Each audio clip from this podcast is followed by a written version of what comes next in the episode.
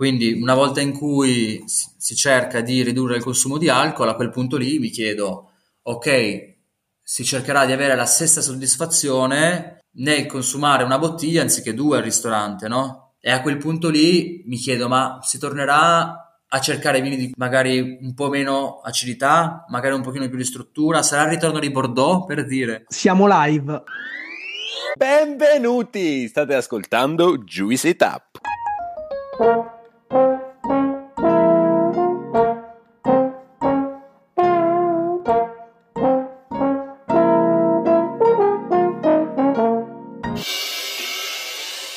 Benvenuti, sono Ale e assieme a Gianluca e Claudio siamo i fondatori di questo podcast e del progetto Juice.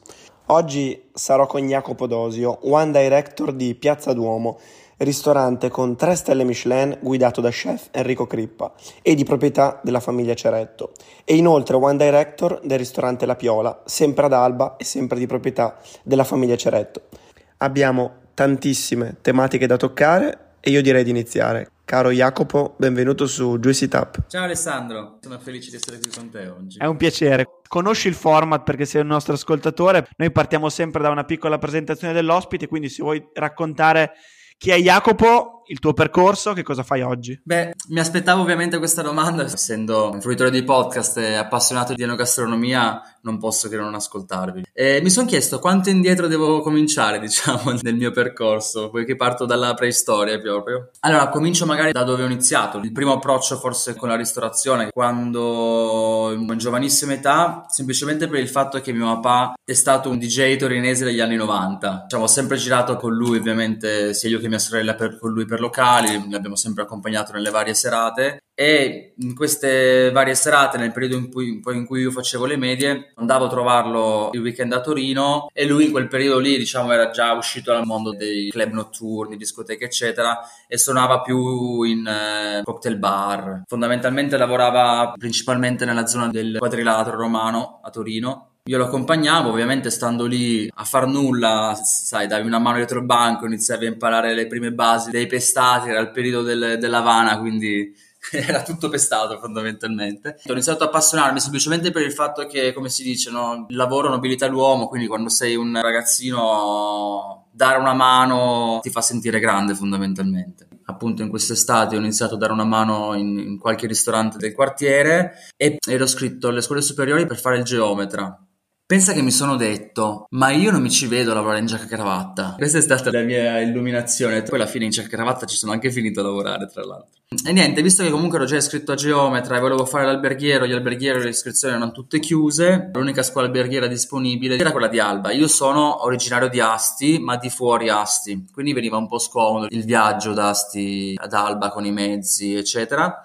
E allora niente, mi sono trasferito ad Alba, abitavo in convitto ai preti salesiani. Ho iniziato appunto questa scuola alberghiera che era molto bella perché aveva sede dentro il castello di Barolo, quindi lì sicuramente ho respirato le prime nozioni sul vino Fondamentalmente io diciamo, ho sempre avuto l'idea di specializzarmi il più possibile, fin da piccolo, nel senso, per me l'obiettivo da bambino era il mi- essere il migliore del mondo in qualcosa, che poteva essere dal, non so, i trucchi di magia al far girare le palline, fare il giocoliere, quindi specializzarmi è venuto proprio naturale, in quel momento lì, finita la scuola alberghiera, che era un professionale, dovevo decidere appunto se specializzarmi nella parte di mixologist, specializzarmi sulla parte di vino appunto, e allora ho detto vabbè, mi hanno consigliato pensato di intraprendere il percorso del vino, fortunatamente ho accettato il consiglio e ho iniziato l'AIS su Torino perché ho lavorato due anni in una piola a Torino che si chiama la Piola Cianci che mi ha insegnato diciamo la ristorazione dei grandi numeri. Ho fatto l'AIS, l'ho finita molto presto perché a 19 anni avevo finito i tre corsi. Appena finiti i tre livelli dell'AIS ho mandato veramente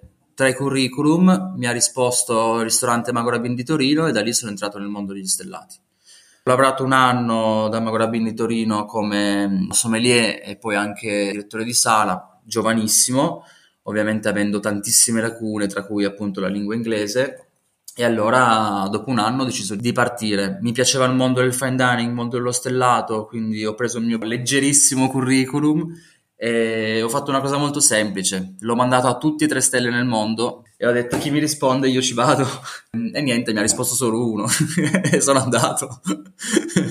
Ventenne sono partito, sono andato al Waterside Inn che è un ristorante a Bray, un grande ristorante, un grande classico di cucina francese, servizio di sala di altissimo livello. In quel momento lì c'era ancora Diego Masciaga che lavorava, che sicuramente è una delle figure più, più importanti della sala a livello mondiale, Cavaliere del Lavoro, un personaggio di, di grande spessore la prima settimana mi hanno messo al, al, pass, perché ovviamente non è che se stavo arrivando da uno stellato facendo il sommelier, non ero sicur- sicuramente all'altezza di essere messo direttamente in sala, non tre stelle Michelin, con una clientela molto difficile, che è quella inglese, comunque nobile inglese, una clientela forse più difficile che ho incontrato. Prima settimana al pass, i sommelier continu- avevano fortunatamente alcuni dei frigo dove tenevano le bottiglie a temperatura vicino al pass, e io ogni volta che arrivavano li punzecchiavo e dopo una settimana Diego Masciaga è arrivato e mi ha detto sai che c'è, vieni in sala. E lì mi ha preso, mi ha buttato nella gabbia del leone. È stato un anno molto bello, molto forna- formativo, molto difficile, però l'anno Waterside è stato veramente grande.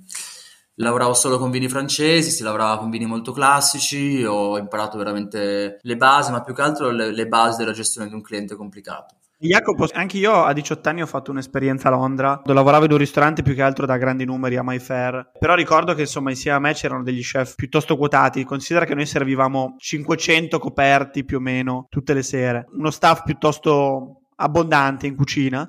E ricordo ai tempi che se uno chef do- doveva citare 3, 4, 5 ristoranti di riferimento il Waterside Inn era tra questi, ok? Siamo a Gordon Ramsay. Quindi non è scontato che un 3 stelle Michelin e quel 3 stelle Michelin ti abbia risposto all'invio del curriculum. Ti sei chiesto per quale motivo abbiano accettato di prenderti quali caratteristiche insomma avevano intravisto nel tuo curriculum? Sai che onestamente non me lo sono chiesto. Votre Sardina ha sempre avuto una sala fortemente italiana. Diego sicuramente l'ha influenzata parecchio. Quindi, sai, essendo giovane, italiano, comunque già diplomato da sommelier, così magari hanno visto che comunque c'era del potenziale. Si può dire che il Votre Sardina è un ristorante che macinava anche coperti, eh? non ne faceva sicuramente 500, ma faceva 120 coperti, 140 la domenica, quindi lo staff era molto grande, lo staff di sala. E poi la cosa che ho visto lì mi era piaciuta è che loro, essendo comunque il mondo della ristorazione un mondo molto rapido, soprattutto quando lavori in questi grandi ristoranti in cui si fanno comunque molte ore, eccetera, si rischia a volte di essere sotto staff. Quindi la cosa che invece loro facevano è c'è qualcuno di valido, buttalo dentro, in modo da non essere mai, diciamo, tirati con lo staff. Forse per quello, semplicemente mi hanno buttato dentro. Comunque, poi era il 2016, gli anni in cui si, si, iniziava a parlare, o comunque io iniziavo a sentire del, della 50 Best, questi ristoranti in classifica. Water Sardina era molto classico, io comunque avevo voglia di vedere cose nuove, così. Ho fatto la stessa cosa che avevo fatto con Water Sardine, ma l'ho fatta con la 50 Best fondamentalmente. Ho ripreso il mio curriculum ancora leggerissimo e l'ho mandato a tutti i ristoranti della 50 Best. Ho detto chi mi risponde, io ci vado. Mi ha risposto un ristorante di Anversa che si chiama il The Jane, che era tutto l'opposto del Waterside Inn.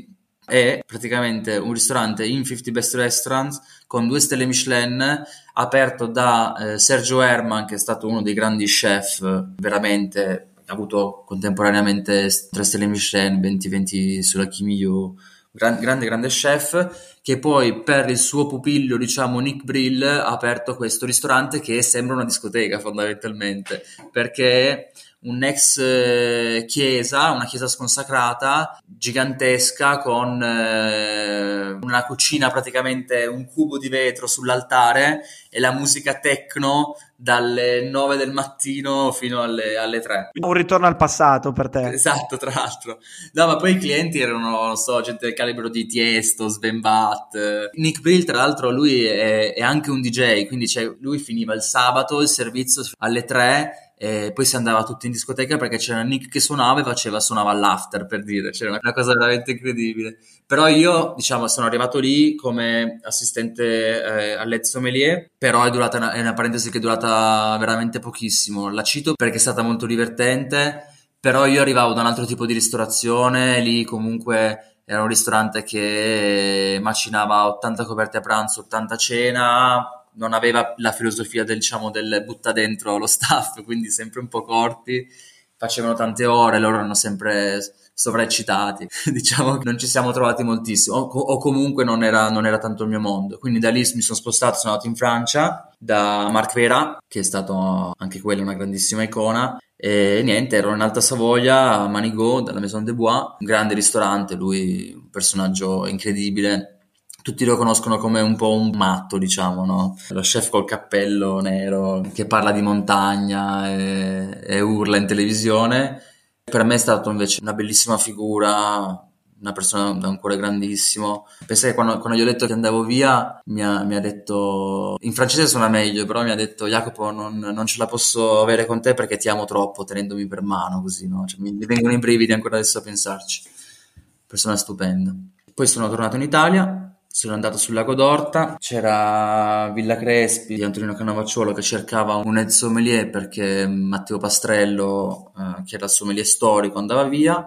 E niente, sono tornato in Italia, ho fatto il passaggio di testimone con, con Matteo e lì è stata una bella esperienza perché comunque io già facevo acquisti in Alta Savoia ma comunque facevo acquisti per un ristorante di 5 coperti. Quando arrivi in Villa Crespi inizi a fare acquisti per un ristorante che fa fissi 100 coperti al giorno inizia a diventare divertente Villa Crespi è una, una grande realtà una, una macchina perfettamente oliata e sì, è stata una bella esperienza nei miei percorsi, per tutta quella parte lì è sempre stato un eh, colmare delle lacune. Fondamentalmente la mia idea è sempre stata mettermi in difficoltà per avere una crescita. Quindi sono partito da Torino, sono andato a Waterside per la lingua principalmente e poi per misurarmi in un servizio di, di, alto livello, poi salto in Francia appunto di nuovo per la lingua, in Villa Crespi sono andato perché mi sentivo già formato invece poi mi sono accorto in realtà che dal punto di vista teorico ancora mi mancava, quindi appunto mi sono accorto che dal punto di vista teorico eh, avevo ancora un grande margine di miglioramento, ho detto beh come faccio a formarmi ulteriormente da, da quel punto di vista? E ho fatto una cosa molto semplice, ho preso il mio curriculum leggerissimo e l'ho mandato a tutti i master sommelier che lavorassero in dei ristoranti. Cioè ho preso la lista dei master sommelier, che erano pare 330 in quell'anno, ho visto che lavoro facessero, l'ho cercato su LinkedIn, ho fatto una lista di tutti quelli che lavorassero in dei ristoranti e l'ho mandato. Perché ovviamente volevi imparare da, da, dai migliori o comunque da quelli che avevano sicuramente un, un grado di conoscenza teorica e di degustazione molto alto. I master sommelier che mi hanno risposto sono stati due, che lavoravano insieme, una cosa incredibile, che sono Carlos Simões Santos, questo ragazzo portoghese che vive a Melbourne, e Dorian Guillon, che appunto entrambi lavoravano e lavorano ancora al View du Monde di Melbourne, considerato forse uno dei top 3 ristoranti in Australia, sicuramente il team sommelier più forte che io abbia mai incontrato, una cosa veramente incredibile ma anche il team di sala, anche il team di cucina, cioè proprio un grande ristorante. Ma perché questo? Perché Melbourne, come sappiamo, è stata per anni la città più vivibile al mondo, ha comunque un mercato del lavoro che funziona molto molto bene, un mercato di ristorazione che funziona molto molto bene e anche un grande professionista di sala lì può lavorare degli orari bilanciati. Io facevo fisso non più di 38 ore a settimana questo ovviamente porta, eh, ha portato grandi professionisti a trasferirsi a Melbourne per lavorare molto bene, ma anche riuscire ad avere uno stile di vita adeguato. E quindi lo staff di sala era incredibile, cioè noi avevamo per dire chef de rang che prima erano, non so, metre da Louis XV a Monaco, per dire, cioè, o magari, non so, per dire il, il team sommelierie era Carlos Simes Santos che è wine director, Dorian Guillon eh, sommelier, altri tre ragazzi che erano diploma W7 e advanced court of master, io lì che comunque già arrivavo con l'esperienza di due ristoranti tre stelle Michelin eh, un 2 stelle di, allora Villa Crespi, oggi 3, ero uno dei tanti, cioè nel senso non uno dei tanti perché poi ovviamente mi è stato proposto di fermarmi, però comunque mi sentivo cioè, molto in competizione, diciamo, quella sana ovviamente. Quindi c'era questo team di, di sette sommelier che ogni settimana fondamentalmente aveva un topic, diciamo una tematica su cui darsi battaglia a, a di domande e diciamo che sono stati mesi veramente formativi. E poi vabbè, iniziata la pandemia, io avevo appena praticamente dato tutti i documenti all'avvocato per eh, applicare per la sponsorship che mi aveva offerto appunto il datore di lavoro perché te la devo offrire, quindi molto contento. Iniziata la pandemia ho aspettato qualche mese e poi niente, sono rientrato nel periodo, diciamo, lockdown, non lockdown, così, perché poi c'è stato il periodo in cui ci aprivano, ci chiudevano, i ristoranti aprivano solo a mezzogiorno, poi alle 11. Ho lavorato in un bistrò a Torino che si chiama Razzo, fondamentalmente un caro amico cioè, aveva bisogno di anche solo una piccola consulenza sulla sala o comunque una, una, mano per il servizio. Quando ci chiudevano invece il driver in bicicletta per portare il delivery. No, è stato, veramente mesi molto belli, molto formativi, anche perché quel tipo di ristorazione ancora non l'avevo vista, perché io avevo visto le piole e i grandi ristoranti, mi mancava tutta la parte centrale che è super bella e veramente interessante.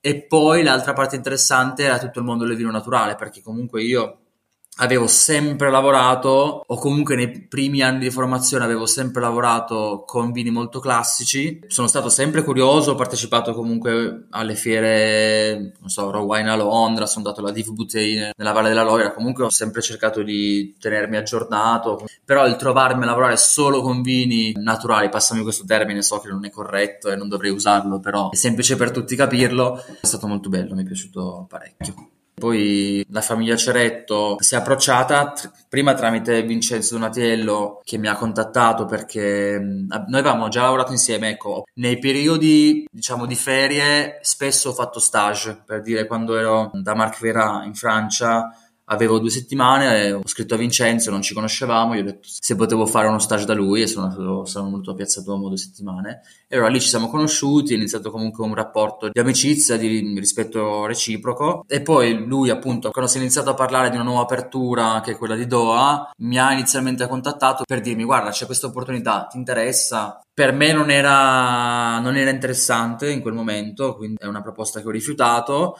però dopo, dopo, un paio di mesi lui mi ha detto guarda non dovessi andare io tu verresti qui al mio posto. Eh, comunque qui Vincenzo faceva sia la parte di sala che la parte di cantina. Io sono sempre stato interessato principalmente a quella di cantina nel senso la sala mi piace tutto quanto però io credo anche che in un grande ristorante una figura che faccia entrambe le cose comunque non ha, non ha il tempo di portare avanti altri progetti. E quindi la, la cosa ha funzionato a pennello perché anche Enrico voleva due figure separate allora poi ho iniziato tutto il percorso di selezione con Enrico prima, poi con, con Federico Ceretto, che sicuramente è stata la persona che mi ha portato qui con grande entusiasmo. Fondamentalmente gestisco quella che è la parte del wine program di Piazza Duomo e della Piola.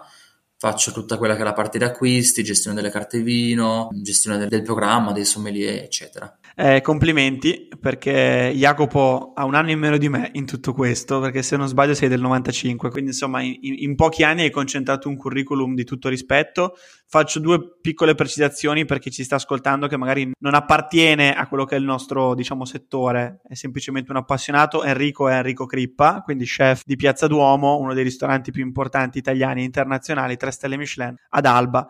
E io proprio parlerei di Piazza Duomo. Noi abbiamo già ospitato Alessandro Ceretto, che quindi fa parte della famiglia proprietaria del, del, ristorante. Abbiamo parlato però di tutt'altro, di biodinamica, di viticoltura. Oggi parliamo di ristorazione. Puoi raccontarci un attimo il progetto Piazza Duomo e Piola, perché comunque è una parte, è un aspetto importante, quindi sono due realtà eh, appartenenti alla famiglia Ceretto.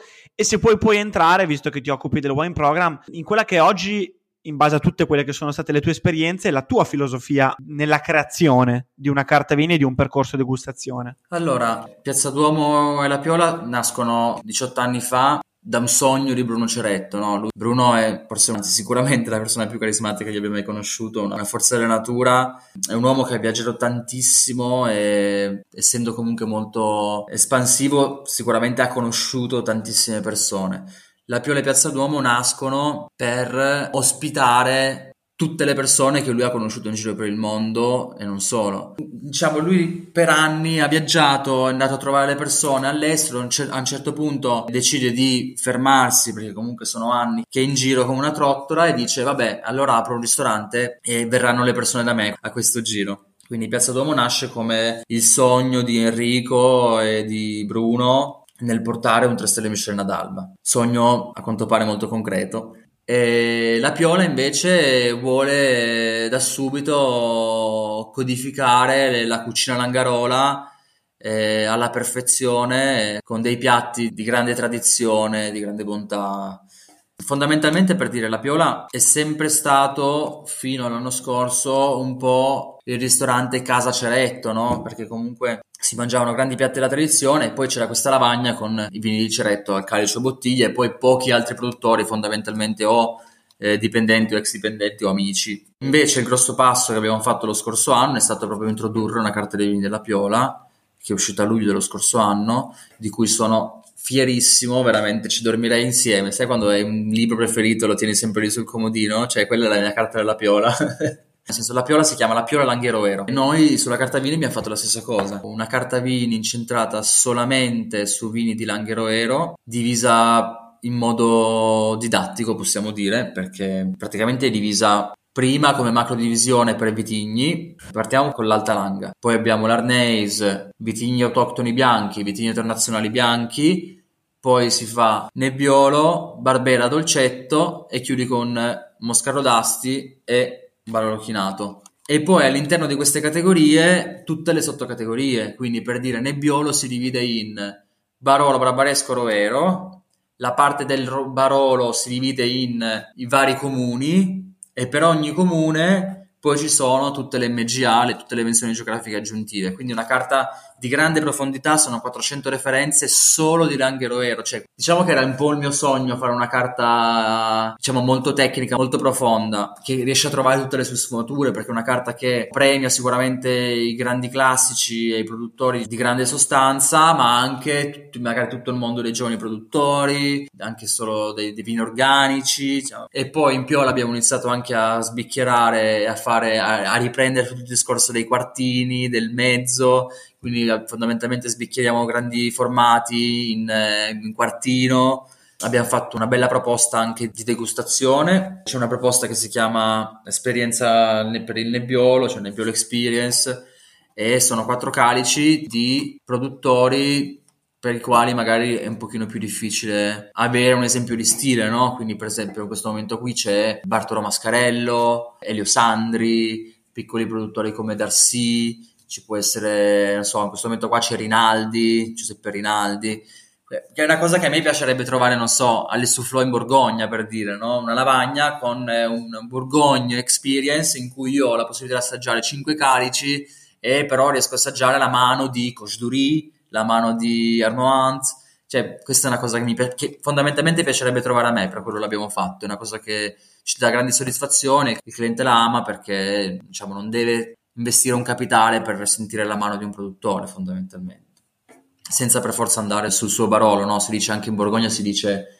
che per conoscere la mano di un produttore bisogna partire dal, dal regionale, dall'appellazione regionale. No? Invece in Piazza Duomo, vabbè, Piazza Duomo è un grandissimo ristorante con una grandissima clientela. Io ho avuto la fortuna di girare tanto, ma la clientela che ho trovato in Piazza Duomo è una cosa unica, ma perché è molto scremata, diciamo. Le langhe attirano un turista che è già selezionato, nel senso chi viene in Langa per turismo è qual- qualcuno a cui piace fondamentalmente bere e mangiare, perché sennò per, per che altro motivo dovresti venire. Quindi tu hai una clientela a cui piace bere e mangiare, che non è sicuramente di passaggio, è venuta veramente per godersela. Se decide di entrare alla Porta Rosa, comunque già scremata dal prezzo di un percorso di degustazione, perché noi non abbiamo meno alla carte, quindi comunque sai che è un cliente a cui piace bere e mangiare di altro profilo, no? E comunque quando gli piace bere, se uno viene fino a qui, vuol dire che beve Barolo Barbaresco, quindi una persona che già è un grande bevitore.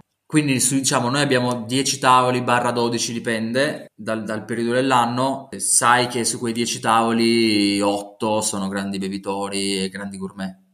Il focus invece su Piazza Duomo è praticamente lo stesso che, che, abbiamo impostato in Piola, nel senso l'idea in Piazza Duomo è aprire grandi nebbioli. E lo facciamo con eh, sì una carta vini molto ampia che sicuramente non ha solo quel focus lì, l'idea nostra di programma vino è molto più incentrata sul fattore esperienziale che è fortemente legato a quello territoriale. Per esempio noi abbiamo un percorso che si chiama Nebbiolo Grand Tasting che dà la possibilità al cliente di assaggiare 5 grandi baroli o barbaresco di annate recenti o non, comunque prodotti magari che solitamente uno non ha l'occasione di assaggiare in, in tre visite nelle langhe, non una sola cena per dire. Quindi è un'opportunità per un cliente magari che viene da lontano che in pochi si lasciano diciamo sfuggire. Parliamo un attimo dello staff.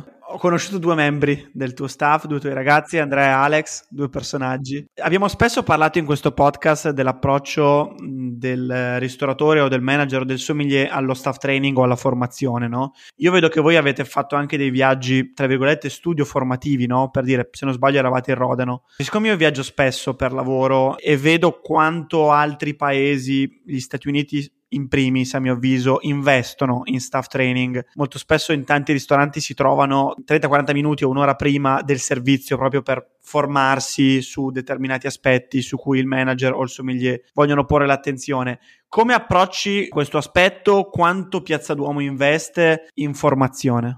Allora, dal punto di vista della sommelierie, sia in Piazza Duomo che in Piola c'è una grande formazione che è sicuramente giornaliera, nel senso che comunque noi parliamo tanto di vino, assaggiamo tanto vino insieme, ci poniamo delle domande e quella sicuramente la formazione giornaliera è la cosa più importante. Poi per dire settimanalmente, ehm, proprio per il discorso della Piola, noi per praticamente 8 mesi all'anno, anche 10 mesi all'anno, lo facciamo solamente nel periodo di fiera che ci viene un pochino più complicato. Il sabato mattina ospitiamo dei giovani produttori, quindi il team sommelier ha la possibilità di assaggiare con giovani produttori tutti i giorni, anche di valutarne la qualità e di decidere se acquistarlo. E poi, vabbè, la parte più bella, forse anche goliardica, è tutta la parte dei viaggi, perché noi, avendo la fortuna per nove mesi all'anno di avere tre giorni di chiusura, che sono la domenica, lunedì e martedì, viene abbastanza facile organizzare le trasferte. Quest'anno abbiamo fatto la Borgogna, siamo stati a Montalcino, nel Rodano, poi vabbè, visitiamo sicuramente tantissime cantine sul territorio, io quest'anno ne avrò fatte almeno 150 sul territorio. Quindi vabbè, tutta quella parte lì è molto bella, anche perché comunque quando vai a nome di Piazza Duomo le porte sono tutte aperte, quindi ne approfitti anche per andare dai produttori quelli un pochino più complicati. Quest'anno siamo stati da Soldera, Rayas, Thierry Allemand, Charles Shaw, Prier Roche, visite veramente molto emozionanti. Invece dal punto di vista di formazione dell'intero team, settimanalmente in Piazza Duomo un servizio dopo il briefing. Il briefing è quel momento in cui prima di un servizio di pranzo, di cena, si organizza, ci si dà le comunicazioni importanti per quel che riguardano magari i clienti, le allergie, le intolleranze, le preferenze, eh, le novità, eccetera una volta a settimana, qualche volta due, ma una è fissa, si ha un momento di condivisione. Quindi c'è una persona che porta una ricerca. Abbiamo affrontato temi come, non so, le allergie, le intolleranze in modo molto, molto profondo. Eh, c'è stato un periodo molto bello in cui abbiamo spacchettato il libro di Jimmy Good, si chiama Flawless, quello sui difetti del vino bellissimo. Ogni settimana trattava un difetto del vino, ma sono venute fuori delle cose veramente incredibili. Bellissimo. Poi adesso ultimi, le ultime tematiche, tematiche, che abbiamo affrontato sono state tutte incentrate sulla biodinamica. Dipende, ci può essere il momento sui caffè, sui tè. Poi secondo me la vera formazione, almeno per me è stato così, la vera formazione, quella più profonda, viene non dallo staff training, perché lo staff training eh, deve essere comunque assorbito cioè, se la persona non è stimolata ad, ad, assorbire il concetto, rimane un po' lì, no? Il vero staff training è stimolare la persona a formarsi, che non vuol dire per forza solo autoformarsi, però a cercare da sola le risposte alle domande che gli fai o gli stimoli che cerchi di passargli. Questo penso sia un aspetto molto interessante. Ti volevo chiedere anche un'altra cosa, dal tuo osservatorio, visto che comunque io ho vissuto in Langa tre anni perché ho studiato a Pollenzo, quindi ricordo che c'è un fermento anche da parte dei produttori che amano uscire, andare al ristorante, quindi hai modo di confrontarti con tanti produttori sia al ristorante sia nelle visite, no? hai, hai parlato di 150 visite in un anno a produttori locali. Eh, la domanda che volevo farti era appunto dal tuo osservatorio, secondo te come dovranno muoversi i produttori vitivinicoli in futuro? Non soltanto i produttori di Barolo, eh, perché parliamo chiaramente di una delle aree vitivinicole oggi più importanti e affermate a livello internazionale, sicuramente nelle top 5, top 10 direi però in generale, e secondo te che cosa cercheranno le nuove generazioni di, chiamiamoli wine lovers, insomma di appassionati vitivinicoli? Eh, questa è una domanda molto difficile alla quale rispondere perché ci penso spesso ovviamente. Eh, io credo fortemente che il mondo del vino segua fondamentalmente quello che è il mercato, nel senso abbiamo visto durante il periodo Covid una grossa accelerata di un consumo consumistico e di conseguenza è cambiato anche il modo in cui consumiamo il vino o comunque sono state avvantaggiate, diciamo, regioni più di altre, no? Perché se pensiamo di non essere più soddisfatti nel consumare un solo prodotto, ma di consumarne eh, il più possibile, viene da sé che i vini da facile beva e alta acidità, che comunque solitamente hanno una, una bevibilità maggiore, eh, siano stati avvantaggiati no? in questo tipo di percorso.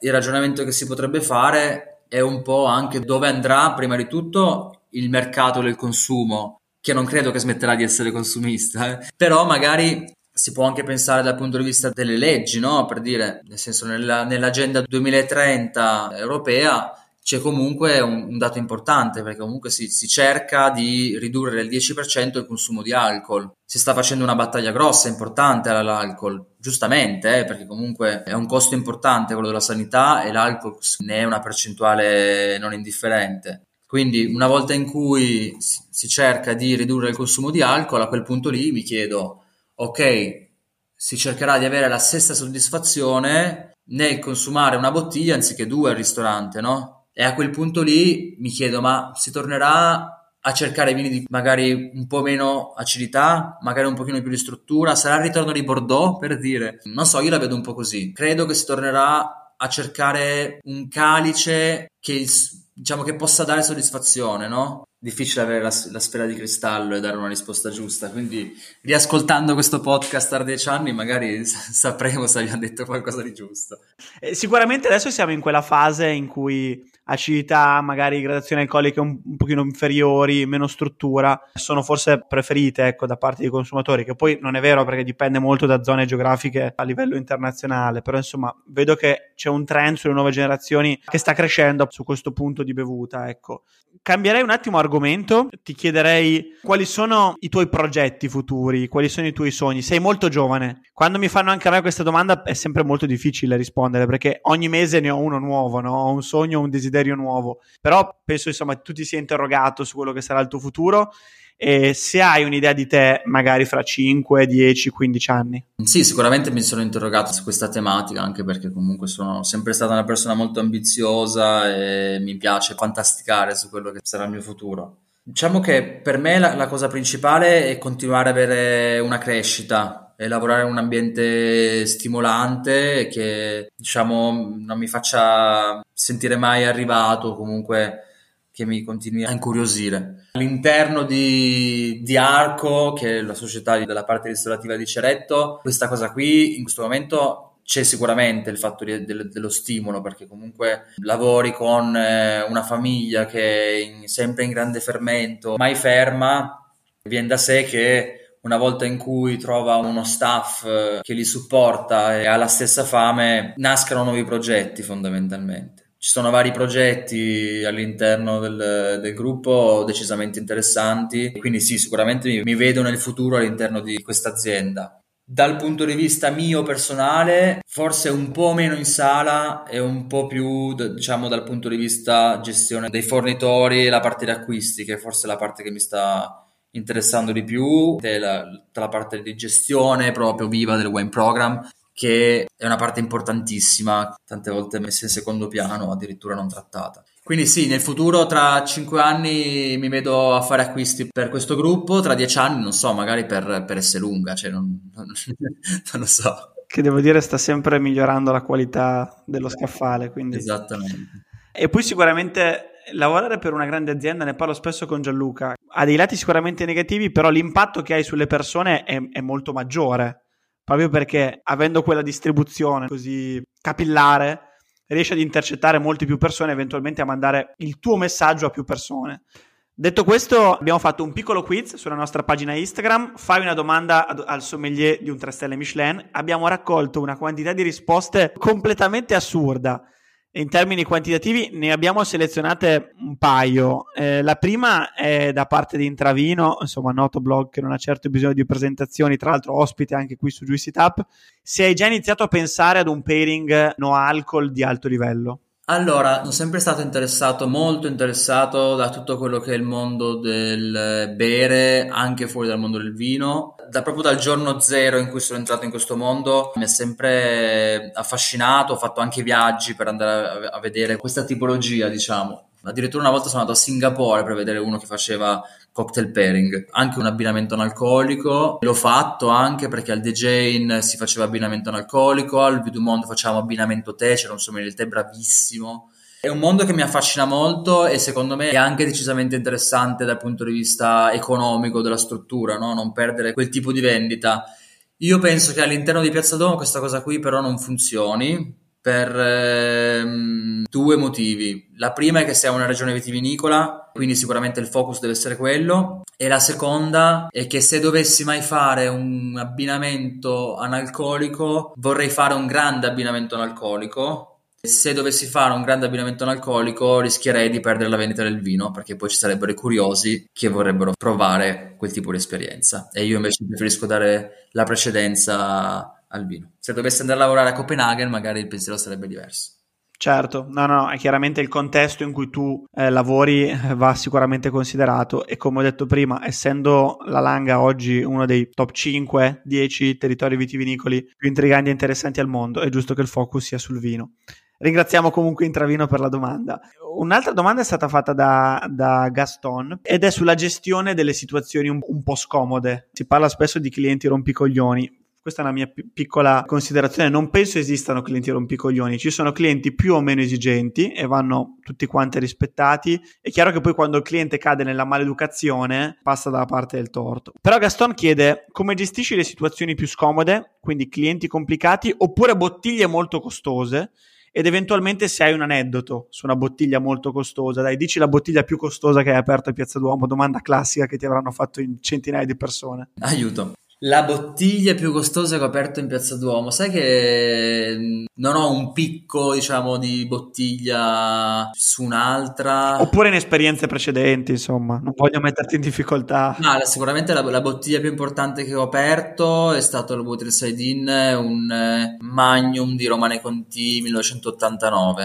In quel momento costava 30.000 sterline. Oggi quanto ne costa? Non lo so, non ha prezzo, dovrebbe, dovrebbe chiederlo a Sotesby. Esatto. In Piazza Duomo picchi di, di quel genere siamo arrivati diciamo verso sempre la soglia dei 10.000 forse il tavolo più grosso che abbiamo fatto dal punto di vista vino è andato verso i 40 però diciamo non, non è un one shot cioè non è un è, capita spesso di avere bei, veramente grandi tavoli appunto proprio per il fatto che siamo in una delle cinque regioni più interessanti dal punto di vista vitivinicolo e Jacopo, giusto invece per parlare della parte dei clienti complicati, visto che comunque lo hai detto prima, è un ristorante dove oggi passa una clientela molto elevata, quindi spesso se anche preparata, siccome c'è questo filtro naturale della langa, sicuramente è esigente no? da un punto di vista enogastronomico. Come gestisci un certo tipo di esigenza da parte del, del cliente? Ma guarda, ti dico onestamente noi abbiamo pochi clienti complicati, ma per due motivi. Uno il fatto che le, le, persone comunque qui vengono per rilassarsi o comunque passare un bel momento e sono in vacanza, comunque già ha un mood differente da quello che può essere un cliente in una grande capitale, per dire. E poi abbiamo una cucina comunque molto solida, cioè inattaccabile. Già quello comunque semplifica di molto il nostro lavoro, secondo me. Cioè il fatto di avere un, uno chef come Enrico Crippa in cucina e avere l'assoluta perfezione in tutto quello che esce da quella porta ti semplifica il lavoro di moltissimo. Io dico, lo dico anche ai ragazzi, cioè vorrei veramente avere una clientela più complicata certe volte perché, perché è stimolante, no? Quindi sì, capita ovviamente il tavolo più difficile, capita magari il cliente più esigente, ma ben venga che capita. Per dire, sabato a cena, lo scorso sabato un cliente non era contento del suo tavolo, diciamo il mio obiettivo per tutto il servizio è, è stato far uscire quel cliente più contento di, di tutti gli altri. Così è stato e mi ha diciamo, dato l'infa per affrontare un'altra settimana o comunque grande serenità per, per il mio giorno di riposo. Allora, Diciamo che siamo arrivati alla fine dell'intervista, della chiacchierata, definiamola in questo modo. Abbiamo analizzato un po' il tuo percorso di vita, il tuo lavoro oggi, come hai impostato la tua carta vini, qual è la tua visione, chiaramente molto legata anche al territorio in cui tu oggi sei, sei, collocato. Ci hai parlato un po' di dove ti vedi fra 5, 6, 7 anni, però raccontaci, e qua entriamo nell'ultima rubrica di Juicy Tap, che è il momento della piccola pasticceria. Lavori in un grande ristorante, quindi sicuramente avrete un momento piccola pasticceria, quelli che sono stati, diciamo, dei punti di riferimento che ti senti di consigliare a chi ci sta ascoltando per il tuo percorso. Potresti citarci un libro, un podcast, un film, un album, un brano musicale, un personaggio che è stato particolarmente importante per te. Ci piace dare consigli su questo podcast, quindi dai un consiglio a chi ci sta ascoltando su un qualcosa che è stato importante per il tuo percorso. Sai che ho pensato parecchio a questa domanda, eh? perché sono molti le influenze che mi hanno formato. Non voglio consigliare un libro sul vino perché poi alla fine ce ne sono tanti, sono tutti interessanti e ce ne sarebbero veramente molti da citare.